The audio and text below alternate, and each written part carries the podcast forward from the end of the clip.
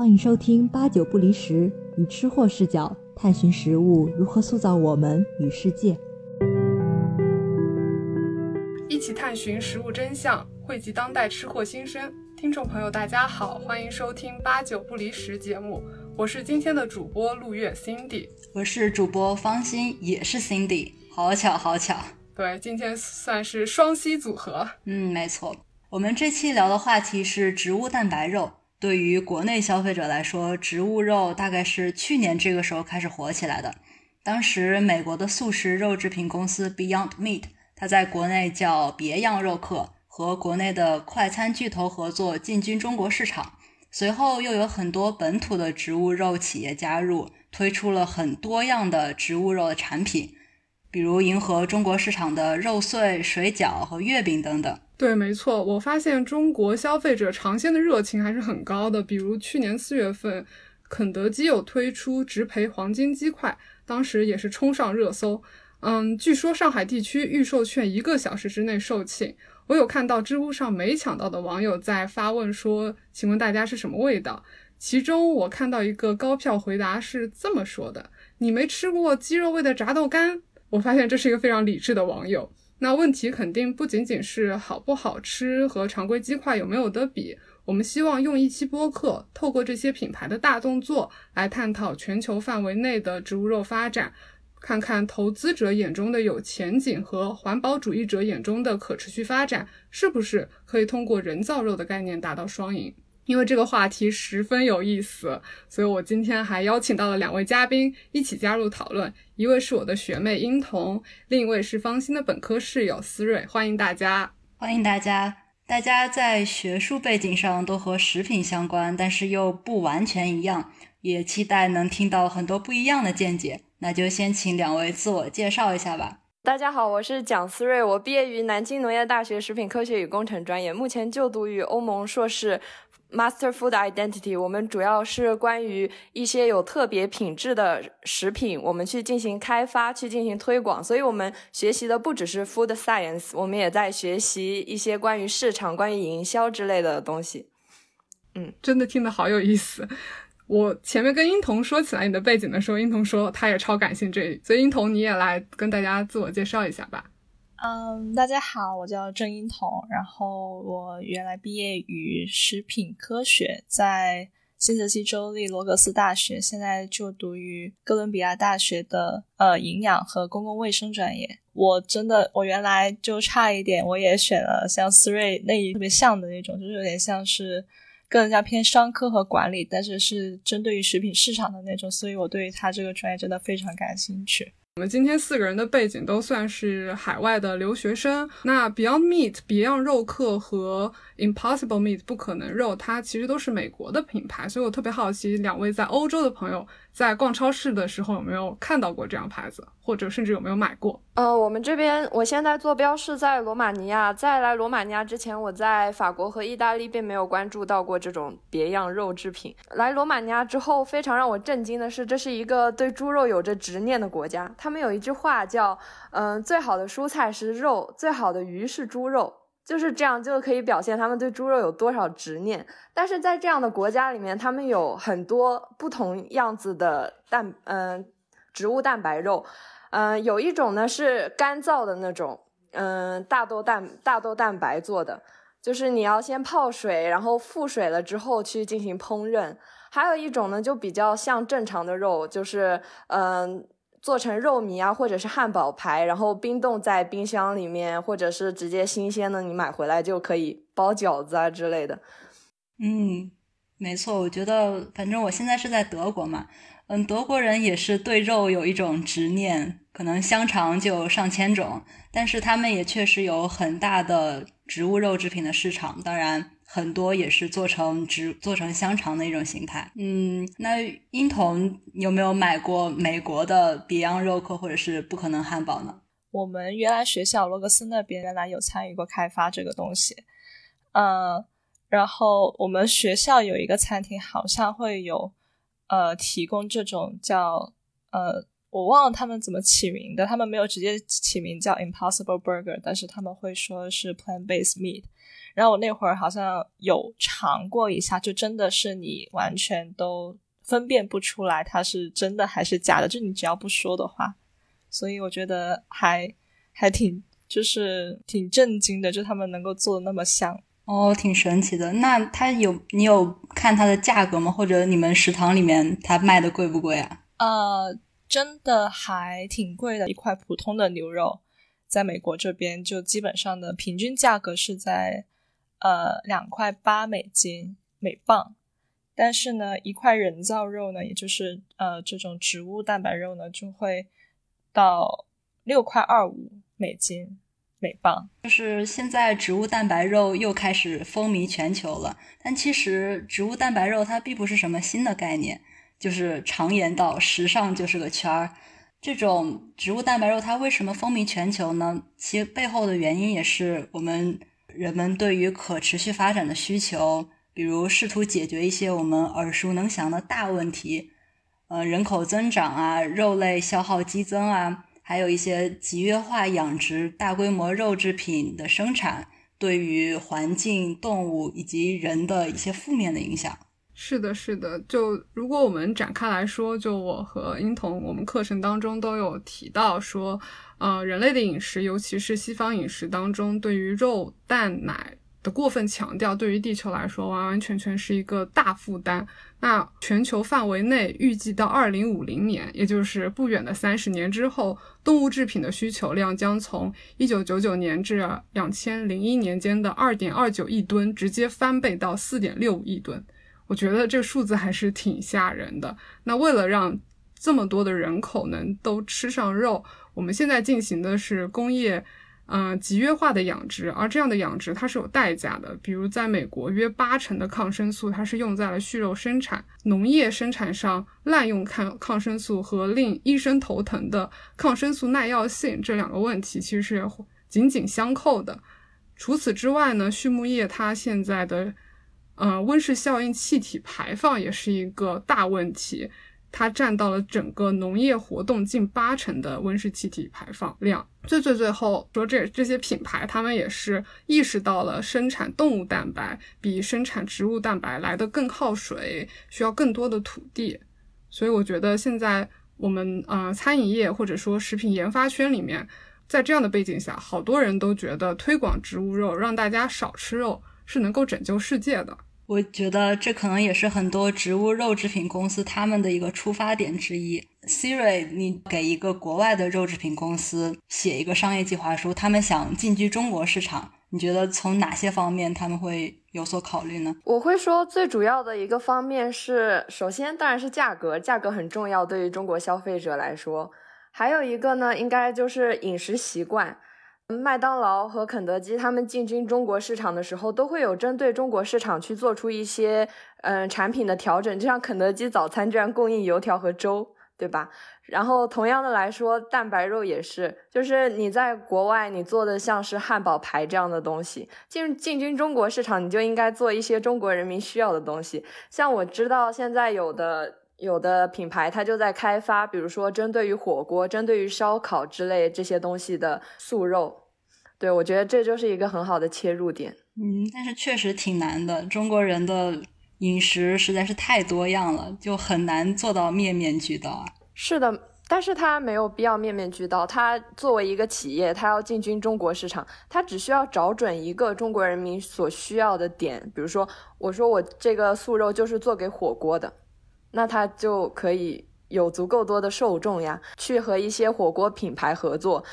如果说今天海底捞推出了一款蛋白素肉，你是否愿意去尝试呢？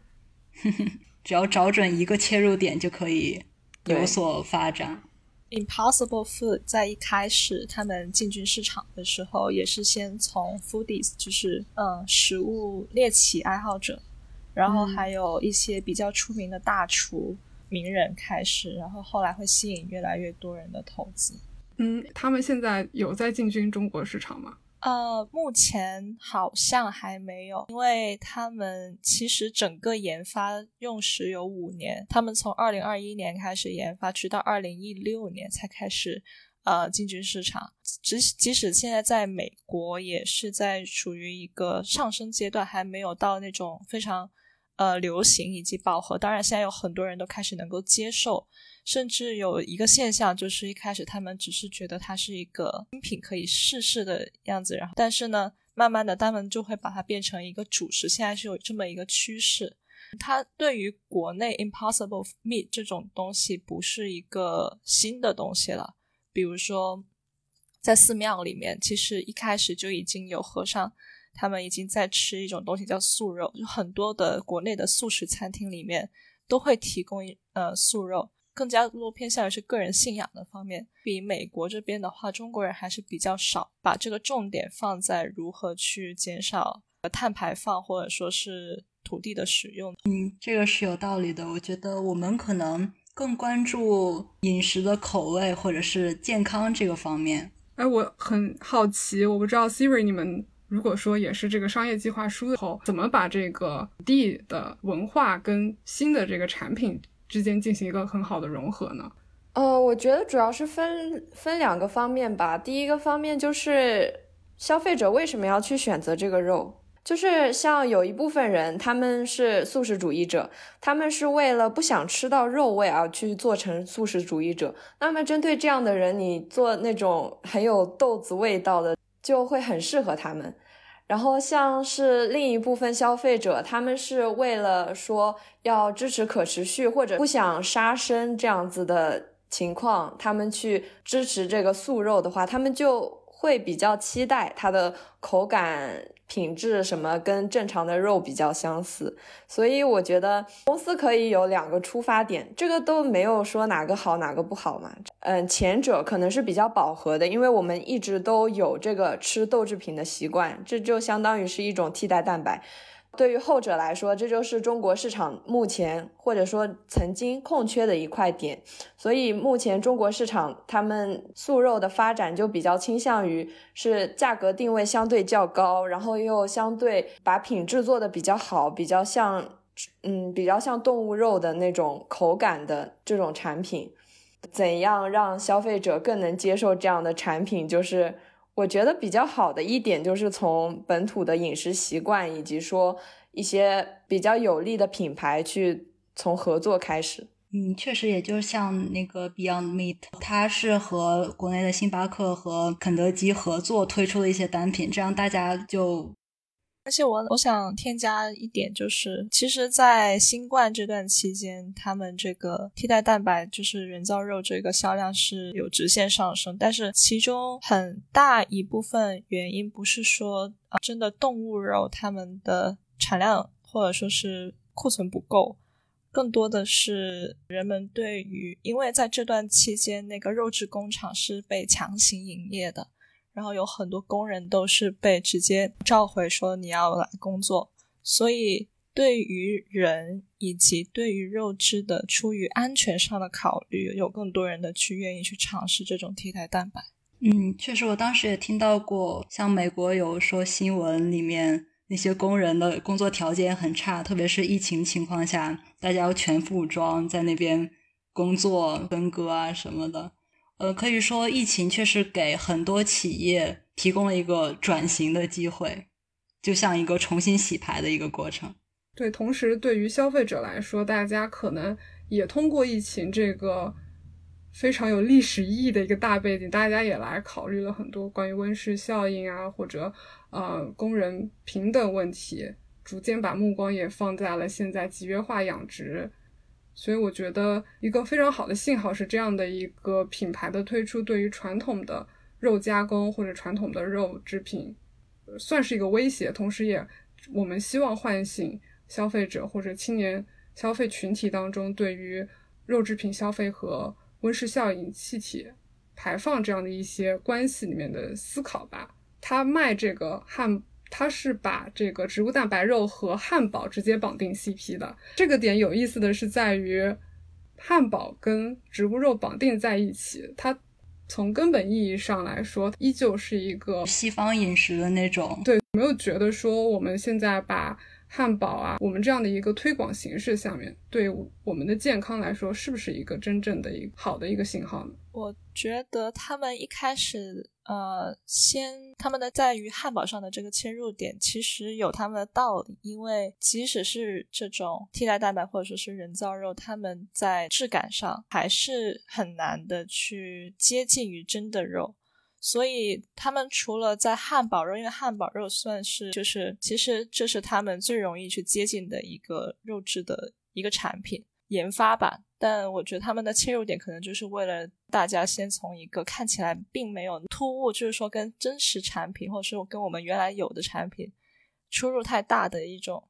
呃食物去入手，所以其实这个是可以理解的。嗯，对，我也觉得是这样的，就是他做汉堡的时候，他希望去模拟真实肉的口感，他需要添加的一部分是脂肪，一部分是它的粘合剂，因为正常你和和肉的时候会发现它是有粘性的，但是你用植物蛋白做出来的肉它可能就没有这个粘性，这就是为什么他们需要往里面去添加粘合剂。这样的话，这种情况下它如果是汉堡排或者是肉糜这样的形式的存在的话，是比较方便它去这个质感去进行改造的。哎，没错，那我们现在就可以探讨一下，比如说这种植物肉制品它们的生产流程大概是什么样子的？呃，我有去了解过他们最后就现在 Impossible Meat、呃、在市场上他们的基本材料是豆类蛋白，然后还有土豆蛋白，然后还有他们发明出了一种可以携带原原血红素的一个酵母粉。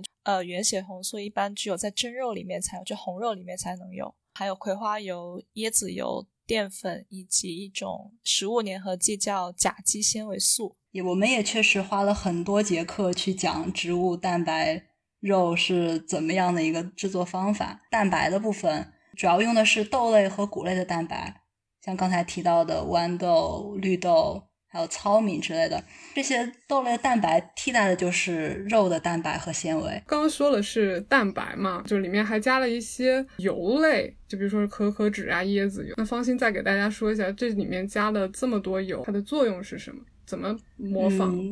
真正的肉？嗯、像这里面 这, 这些油大概可以分为两类，像可可脂和椰子油，它们是含饱和脂肪酸含量很高的植物油，而葵花籽油和菜籽油可能就是我们平时 炒, 炒菜会用到的，饱和脂肪酸没有那么高。而这些高饱和脂肪酸的植物油，它们实际上也是更接近于，而且要使这些植物油能够与前面我们挤压工艺得到的蛋白形成一个紧密结合的网络。嗯，植物来植物油的来源就很重要。另外在工艺上可能有一个方法叫做高剪切力均质，这个简单的说就像我们平时做蛋糕的裱花奶油是通过高速搅打液态的奶油获得的，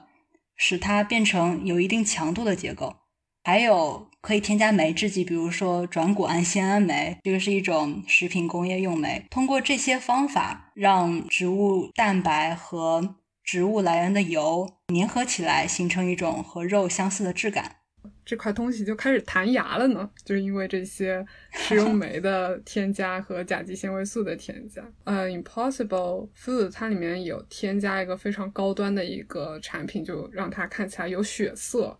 那个是豆血红蛋白，然后这个是 Impossible Meat 里面添加的。然后在 Beyond Meat 里面添加的是甜菜的提取物，它的汁呃添加进来。这两种物质的添加都是替代了动物肉的血液，特别是豆血红蛋白，它实际上是豆科植物当中天然就产生的。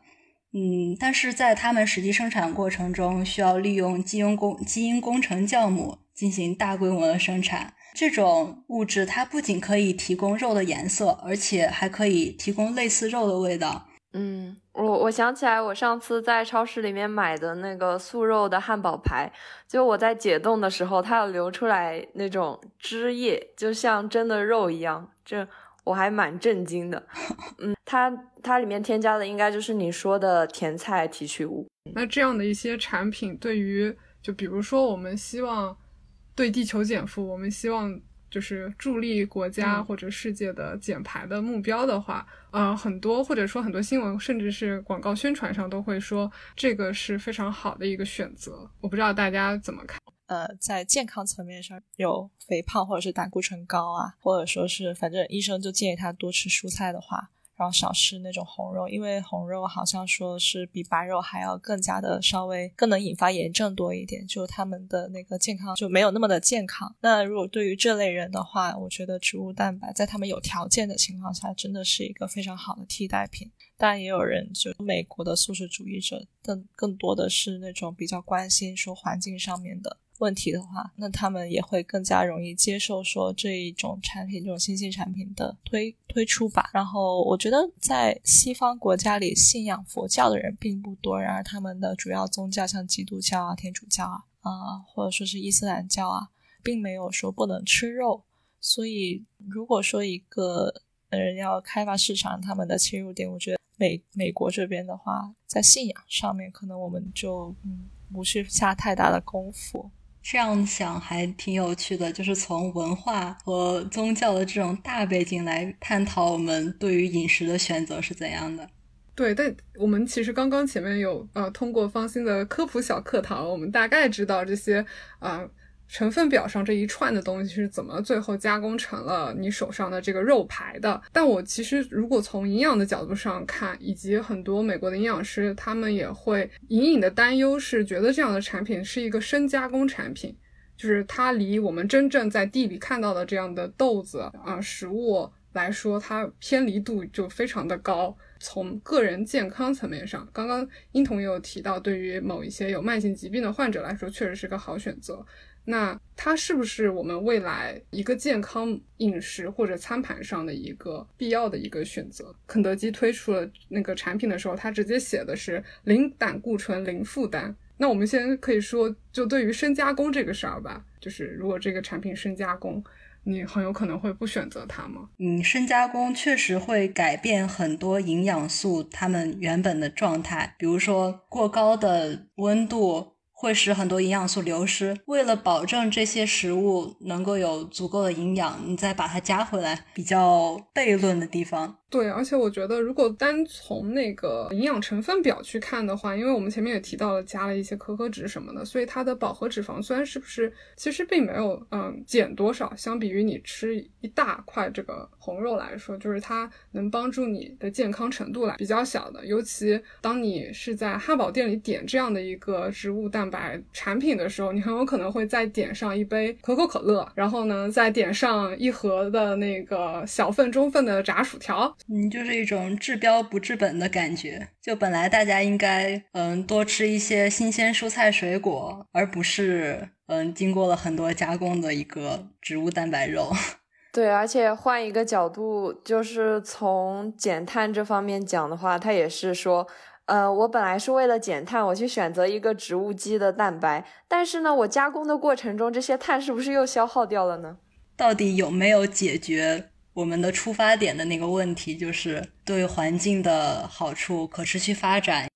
因为我反正前一段时间上课，老师会讲到，如果你摄入太多的蛋白，实际上对你的新陈代谢也是有负担的，比如说肾脏的代谢啊，甚至可能会加速你衰老的速度啊，等等。过多的蛋白质，它们最后也会变成脂肪。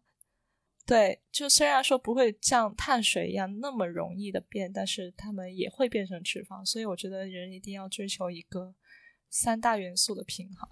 对，我我觉得完全同意，就是说我们即便说有这样的新型的产品推出来了，大家也不能把它当做就是灵丹妙药，就是吃了它哦，好，我以后的血压就不会高了，我体重就会降，需要很全面的去看待这个问题。而且如果说你是在点汉堡的时候点了这个，如果你又喝了那个可口可乐，那我确实也觉得这个对减排这个大目标来说好像也没有有太多的贡献。所以打开方式很重要。我们在北美的一些文章里面叫它假肉，就 fake meat， 我也不知道在欧洲的话大家会怎么去叫这样的一个产品呢？据我们了解说，它现在还是接受它叫嗯、呃、植物基蛋白这个说法，叫植物肉这个说法，但是欧洲它本身它的习惯是说，比如说像我们国内的大麦茶，它里面是没有茶的，那么它在欧洲市场上它是不可以茶以茶这个名称命名的。但是据我们了解，现在对于植物植物蛋白肉，它这个 meat 这个词放在这里，它目前是算是网开一面。但是嗯，在我们做 case 的时候，老师有说过，就是如果你现在做一个公司，你用植物肉这个去命名它，欧盟现在是对这方面非常有争议，随时有可能取缔掉这个名称。那么有一天你你失去了这个名称之后，你需要把你的公司重重新命名，你需要重新去获得消费者的信任，这就是对于现在新入场的公司的一个风险的存在。比较好的建议就是叫它替代蛋白。那会不会起名叫植物基蛋白会让人会感觉更加健康一点，对于消费者？对对，就类似于像这样，他们的根本来说就是你不能把 meat 这个词放在这里，你可以叫它 protein。 我有我有跟老师讨论过这个问题，我说在我们中国来说，我们可以管这个叫肉，为什么？因为我们的语言习惯不一样，我们的水果的可食用部分我们也可以叫果肉，我们的肉放在这里不代表它是动物来源的，但是对于他们来说，他们说的 meat 就是来自于动物的，所以他们用这个词需要非常谨慎。确实，现在其实在中国还没有对于植物肉、植物蛋白肉的一个国际标准、国标。这个国标是在去年才开始正式立项的，但是现在还没有出台。嗯，像比如说加拿大，它已经有对植物肉的明确规定，他们就把植物肉分为两大类，一类是作为肉的替代品，就是它一定要是一种高仿真肉，像 Beyond Meat 这种，所以它必须符合特定的蛋白和脂肪含量的标准，而且在这种情况下，他们的名字里面也必须包含仿真这个词，就是 simulated。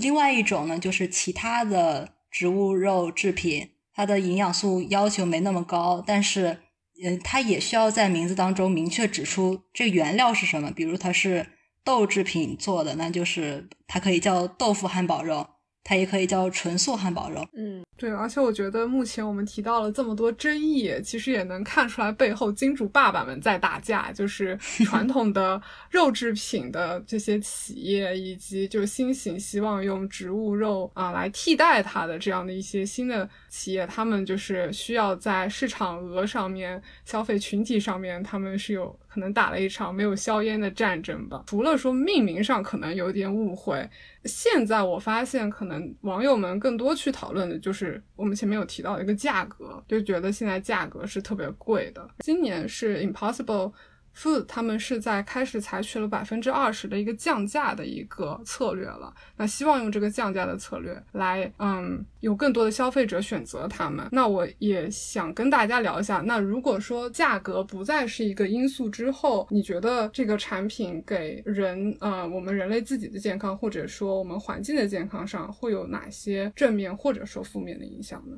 当它的定价降低了之后，会有更多的出于好奇心去购买它的人，然后当这群人意识到了这个东西是我可以接受的之后，他们有可能会形成一个消费习惯。总的来说，我对于这这种产品还是挺看好的，起码对于这个好奇心非常重的我来说，我在这里花了大于两欧元的价格买了两块汉堡排。我应该也也差不多，因为就是当你价格低了的话，你会比较少的去计较这个在里面上就是那个成本投入的问题，然后你就会想去尝尝鲜，没有所谓嘛，然后就试一次。那呃，像思睿说的，也会形成一种消费习惯，也是有可能的。嗯，我觉得正面的肯定就像刚刚大家有说到的，如果有消费习惯，那对于大家减少肉制品消费这件事情绝对是有好的。那我同时也从这样这么长的这个营养成分表上，我我我也在担忧的是，会不会因为我们又形成了新的消费需求，导致了更多的单一化种植的豆类，就比如说里面有用到大豆啊、豌豆啊什么的，嗯、呃，厂家是不是又要兴起另一轮的一些单一化种植的风潮呢？因为我们目前看到大豆是在美国就是大规模单一化种植，然后这对呃，生物多样性来说是一个非常不好的事情，这是我的第一个担忧。第二个担忧，我有在想，那这些从事动物养殖的这样的人，那以后他会不会就失业了？因为我觉得他们挣的也不多，那这样的大公司，新型的公司起来之后，对于他们来说可能是一个非常不好要失业的一个消息。哎，确实就是牵一发而动全身的一种感觉。一个产品呃兴起，比如说植物肉蛋白，它就会影响真正传统的那些肉的呃市场份额，从而影响很大一部分人他原本的生计。对我来说，这样的产品的兴起有一定的好处是，比如说像市场的稳定性，像现在如果说中国中国的那个猪肉市场，它来了一个非洲猪瘟之后，它的市场立马就变得价格突然猛高，但是有这样的替代品的出现，可能就会让这些人畜共患疾病的存在对这些价格波动的影响减小。嗯，这个角度很好，哎，感觉就是一种从整体的从食物系统的角度来看这个问题。对，然后其实最后最最后我会想补充的，可能也是因为从营养学的角度上说，我会想说我唯一的一个非常担忧的点是，越来越多的产品在市面上出现之后，我们是不是会越来越远离我们希望大家吃 whole food 全食这样的一个概念，就是大家可能越来越懒，只想微波炉五秒钟啊吃上一顿饭，而不是说真正回归到就是从买食材然后支持本地的啊，农民这样的一个角度，所以这会是我一个担忧。没错，就是要找到一个平衡吧。工业产品工业化的呃生产肯定还是要存在的，但是我们也不能遗弃那些大家一起烹饪一起，其实它也是我们生活和文化的一部分。对，就是我们 Food Identity 现在在做的就是这主要的一个方向，就是针对 G I 地理标志产品，就是对于一些在当地孵化产生的一些有当地特色的特殊质量的产品的一个去开发去保存，保存一种历史，保存保存一种加工工艺，也是在支持本土化消费的一个过程。没错，就像德国它有那么多的香肠，你肯定不能让他们全部都不生产了，大家都吃植物肉了，那那些传统的很很有很有趣的一些产品可能就消失不见了，那也是挺遗憾的。对，我觉得要达到我们呃地球的健康以及人的健康的一个大和谐，真的不能只看一个产品或者一种工业，通过跟大家聊天去看不一样的角度，然后去探讨我们现在食品体系当中的一些问题和一些很有意思的连接点。聊了非常多的话题，从植物肉大家有没有买过，他们对于他们的接受度是怎样的，以及延伸到这些植物肉的生产厂商在进入一个市场他们需要考虑哪些问题。之后我们又谈到了植物肉它到底是不是健康的，所以我们要先了解它是怎样生产的。我们聊了很多生产的流程，包括用到的原料，同时我们还讨论了这些法律法规，包括它的名字的命名。所以今天确实涉及到了很多，不只是植物肉的一些问题，还包括呃饮食习惯啊，还有健康啊，还有食物系统对于可持续发展的一些影响。也非常感谢两位嘉宾的参与，谢谢。今天的节目到这里就结束了，但我们对食物的灵魂拷问还将继续。声波另一端的你对植物蛋白肉有哪些不同的看法呢？欢迎大家留言或者提问。如果你对其他食物相关的话题感兴趣，也请分享给我们，也许会成为我们之后节目的主题。食物不是生活的全部，但也八九不离十呀。我们下期再聊。